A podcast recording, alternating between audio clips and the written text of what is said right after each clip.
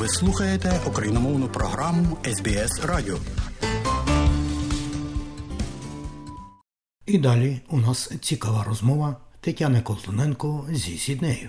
Залишайтеся з нами. Доброго дня, шановні радіослухачі. Якщо відповісти на питання, чи багато існує книжок про Австралію, написаних українцями українською мовою, або як багато знають українці про Австралію та її історію, відповідь буде ні, небагато. Австралія це занадто далеко, на іншому боці планети, і кожен твір стає своєрідним місточком між Україною та Австралією. Зараз таким місточком стала книга Історичний роман про подорож капітана Кука, яку написала моя мама Євгенія Чемерис. І нібито в часи війни говорити про літературу не на часі, але я помітила, як з обстрілами та відключеннями світла виросли прочитання цієї книги в Україні, що логічно, бо люди закачали собі електронну книгу і читають її в час блекауту, коли немає електрики. Це також дає їм змогу відключитись від поточної проблеми та трохи відпочити. Отже, я вирішила попросити авторку розповісти про книгу Капітан Кук, книга перша. Добрий день. Добрий день.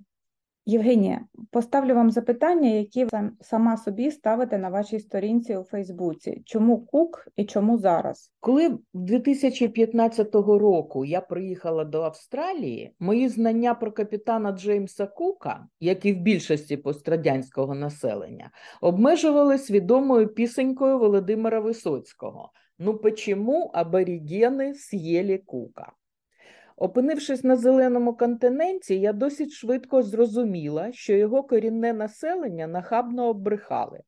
А ще я відкрила для себе неординарність особистості та неоднозначне ставлення до славетного мореплавця у цій частині земної кулі. Що саме ви маєте на увазі, говорячи про неоднозначне ставлення?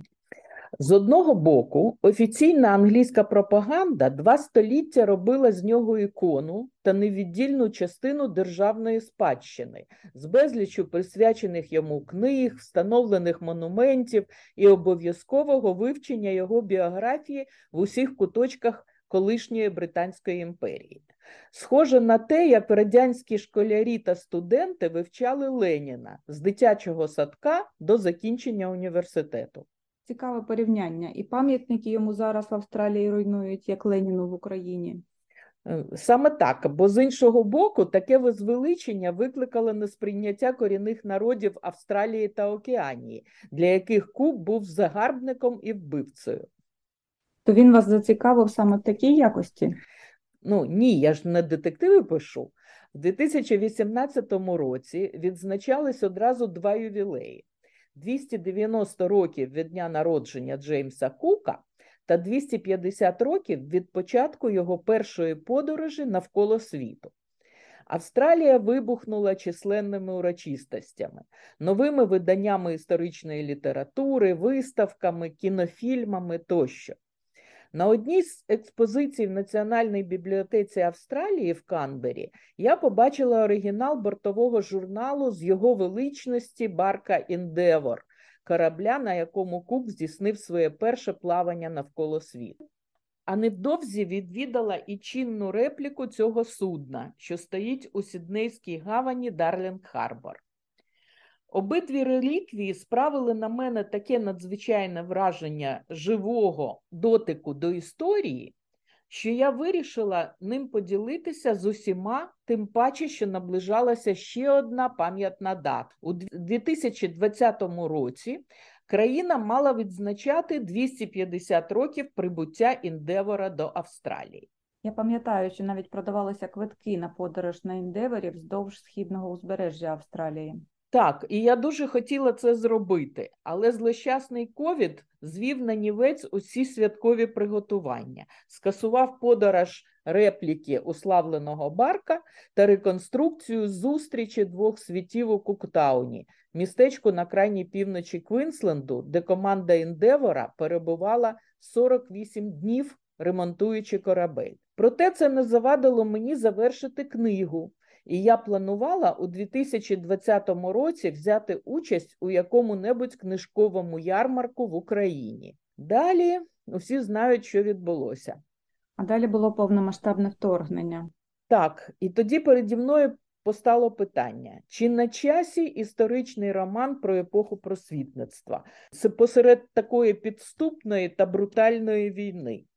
У всіх виникла та сама проблема, навіть мем з'явився не на часі. А я відповіла собі так, на часі, бо вірю, що після будь-якої війни знадобиться широке відновлення, зокрема в науці та культурі. А отже, досвід епохи відкриттів буде незайвим. До того ж, пригоди відважних моряків та їхній досвід виживання у складних надлюдських умовах можуть бути цікавими і корисними саме зараз. У цій історії, на відміну від пригодницьких романів Жуля Верна, все достовірне і події, і герої, бо життя виявилося цікавішим за будь-яку вигадку. Розкажіть, будь ласка, як ви працювали над книгою? Увесь процес зайняв кілька років. Я працювала в трьох австралійських бібліотеках: Національній бібліотеці Австралії в Канбері, Державній бібліотеці Нового Південного Вельсу в Сіднеї та міській бібліотеці Кернса. А ще відвідала багато музеїв по всій країні, зокрема Національний морський музей та музей Джеймса Кука в Куктауні. Але навряд чи в мене вийшла б ця книга, якби не фундаментальна історична праця новозеландського професора Бігельхоула з університету Вікторії у Велінг. Крім того, я користувалась інтернет-ресурсом міжнародного товариства Джеймса Кука і, зрештою, війшла до його складу. Мабуть, небагато хто чув про це товариство. Воно виникло у 1975 році в США як свого роду гурток для тих, хто цікавився капітаном Куком професійно або як хобі. Потім у 1981 році зареєстрували товариство, до складу якого ввійшли представники кількох країн Великобританії, США, Австралії, Нової Зеландії та Канади. Тепер це постійні члени, що складають основу товариства. Австралія має свою філію та видає додатковий журнал, що зветься лінії Індевора.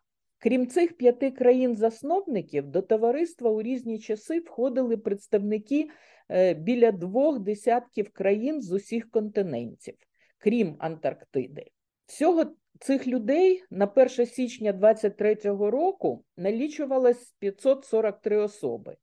Я стала першою українкою, що увійшла до складу цього міжнародного товариства, і сподіваюся, що на 1 січня 2024 року Україна також займе рядок у переліку цих країн.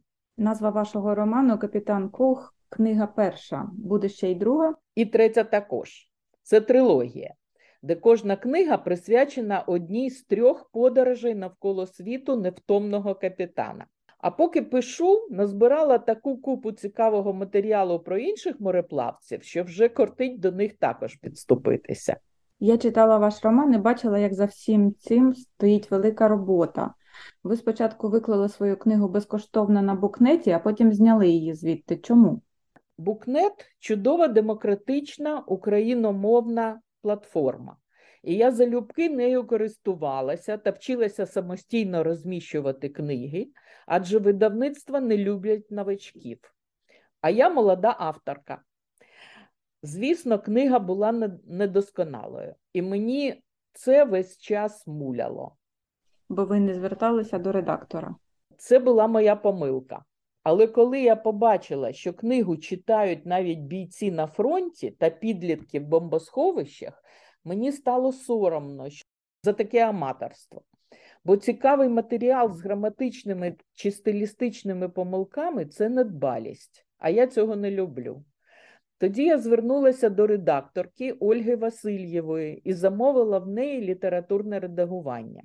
Мені було принципово дати роботу саме тій людині, яка перебувала в цей час в Україні.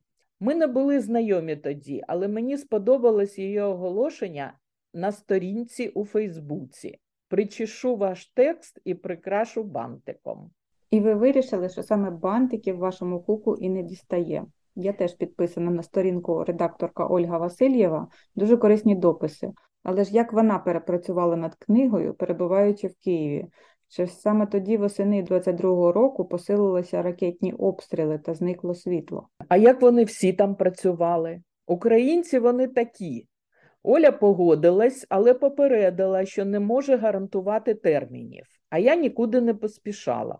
Коли 31 грудня отримала від неї відредагований текст, то переживала тільки про одне: чи зможу зробити миттєвий переказ в Україну її гонорару.